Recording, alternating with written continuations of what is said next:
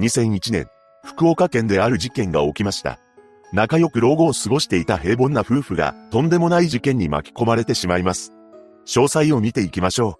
う。後に被害者となる金丸金次郎さんと妻の愛子さんは福岡県福岡市東区若宮に住んでいました。金丸さん夫婦には子供さんが二人いたそうで女の子と男の子だったと言います。また、娘さんを授かった時は未熟児だったそうなのですが、苦労しながらも立派に育て上げました。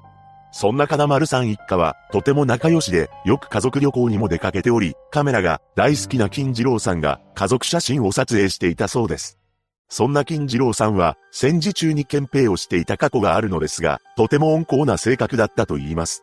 実際、自分の子供たちを叱ることはありませんでした。さらに、地域の人たちからも、真面目で穏やかな人柄として評判が良かったと言います。そんな夫を支えていた妻の愛子さんは、裁縫や編み物が得意で、子供たちの服を手作りすることもあったそうです。そして愛子さんは、日本舞踊も好きで、陽気な人柄だったと言います。そんな中、娘さんは結婚を機に関東方面に移住し、息子さんも独立したそうです。そのため、事件当時は、金次郎さんと愛子さんの夫婦水入らずだったのです。二人仲良く老後を過ごしており、恨まれるようなことは一切なかったと言います。そして事件の数年前には、二人一緒に旅行へ出かけたそうで、関東に住む娘さんの自宅に立ち寄っていました。そこで孫と楽しい時間を過ごし、金次郎さんが趣味のカメラで写真を撮って大変喜んでいたと言います。ただ、福岡と関東では頻繁に行き来できず、娘さんは仕事と育児に追われていたため、なかなか帰省することはできませんでした。そんな中、金次郎さんと愛子さんが電話をしてきたそうで、顔を見せにおいでよ、と話してきたのです。この時娘さんは数年実家に帰省していなかったため、そろそろ孫を連れて帰ろうかなと考えていました。そして来年あたりに孫が中学を卒業するタイミングを見て、実家の福岡に帰省しようと予定を立てたのです。しかし、帰省する予定を立てた直後に、とんでもない事件が突然に起こってしまいます。2001年2月26日、この日、金丸さん夫婦の自宅に一人の女性が訪ねてきました。その女性は簡易保険の集金にやってきたのですが、いくら呼びかけても応答がありません。そこで彼女は一つの違和感を覚えるのです。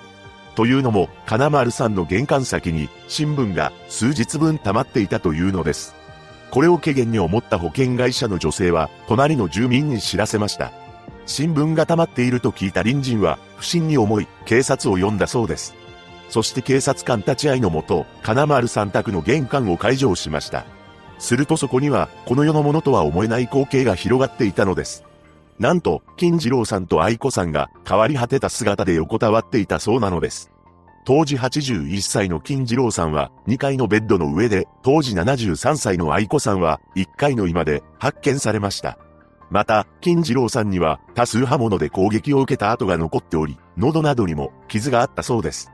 しかし、金次郎さんが帰らぬ人となった直接の原因は窒息によるものだと判明しています。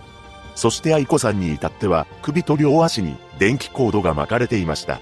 さらに恐ろしいことに首が折られていたそうです。このとんでもない状況は関東にいる娘さんにも伝えられました。娘さんは当初、いたずら電話かと思うほど信じられなかったのです。しかしその時、テレビのニュースに実家の映像が映り、現実に起こった事件なのだと実感したそうで、頭が真っ白になりました。そして警察の捜査で現場の詳しい状況が明らかになっていきます。まず、室内にあった机は倒れており、タンスから出されたとみられる洋服が周囲に散乱するなど物色されたような形跡がありました。また、自宅にあった現金数十万円がなくなっていたそうです。しかし、なぜか金庫はそのまま残されていたと言います。そして現場には犯人の痕跡が残っていたのです。それは赤く染まった刃物と金丸さん夫婦とは別の複数の足跡です。このことから犯人は複数人の可能性が高いと警察は推測しています。さらに自宅の電話線が切断されていました。そして風呂の格子戸が外されており、犯人たちは浴室の窓から侵入したと見られています。その後司法解剖の結果、二人が手にかけられた日時が判明しました。驚くべきことに、発見される9日前の2001年2月17日頃のことだったというのです。つまり、9日間もそのまま放置されていたということになります。また、周辺の地域では空き巣の被害が続いていたそうで、その関連も含めて入念に捜査が行われました。しかし、捜査は難航したのです。なぜなら、本件には目撃者が全くいなかったからです。現場は JR 鹿児島本線の千早駅から800メートルほど離れた完成な住宅街にあります。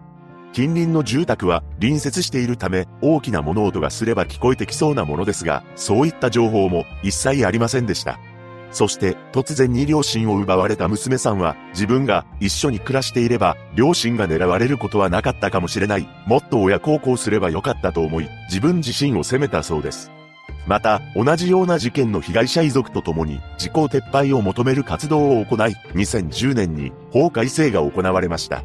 そうして時効が撤廃され、本件についても捜査が継続されています。そして遺族は上限200万円の個人懸賞金をかけて情報の提供を求めたのです。しかし、約5万8000人の捜査員を投入していますが、現在も未解決事件となっています。ここからは本件について考察していきます。まず疑問に感じるのが、なぜ9日間という期間、誰一人として気がつかなかったのかという点です。発見されたきっかけは、簡易保険の集金に来た女性が、数日分の新聞が溜まっていたのをおかしいと思ったからでした。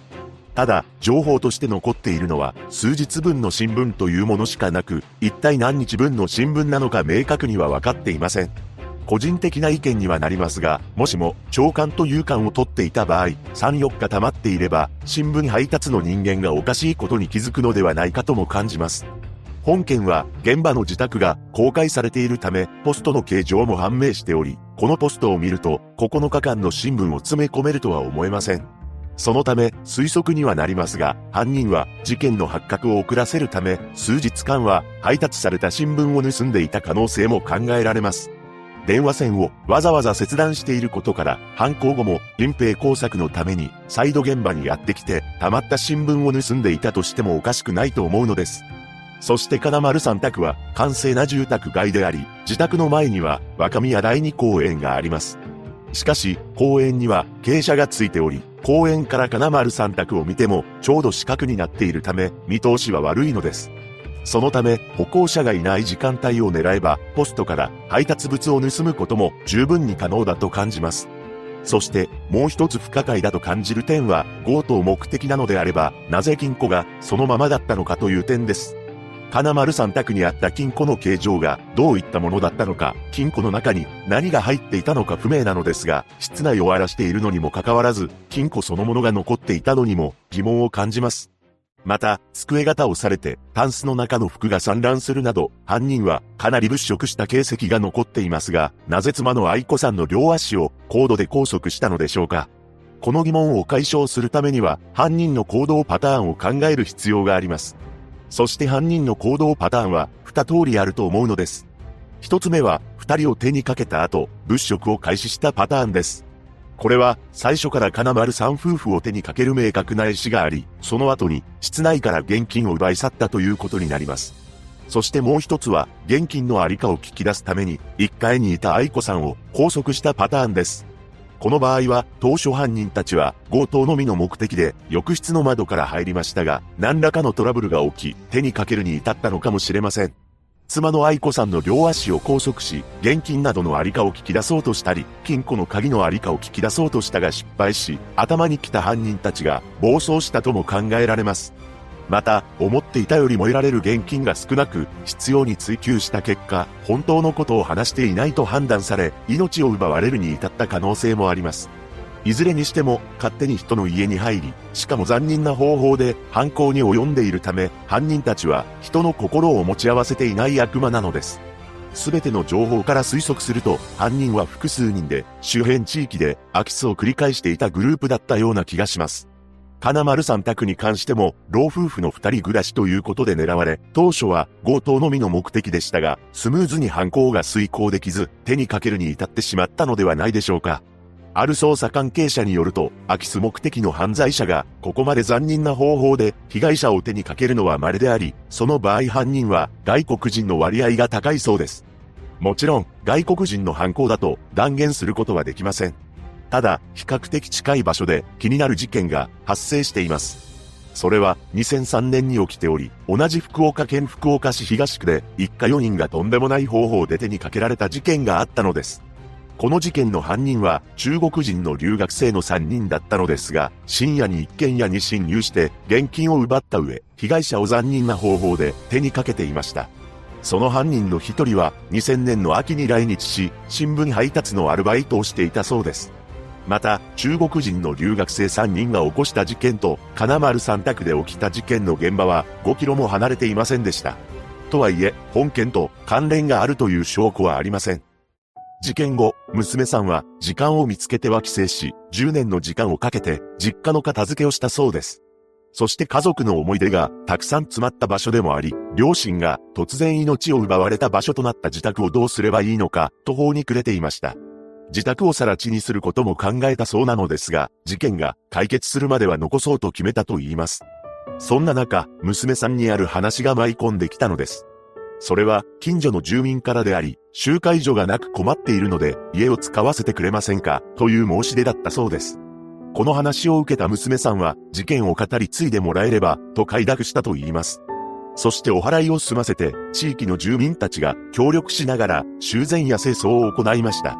そうして、現在は地域の集会場として住民の憩いの場となっているそうで、毎月1回はお楽しみ会が開かれ、カラオケやダーツなどを楽しむイベントが開催されています。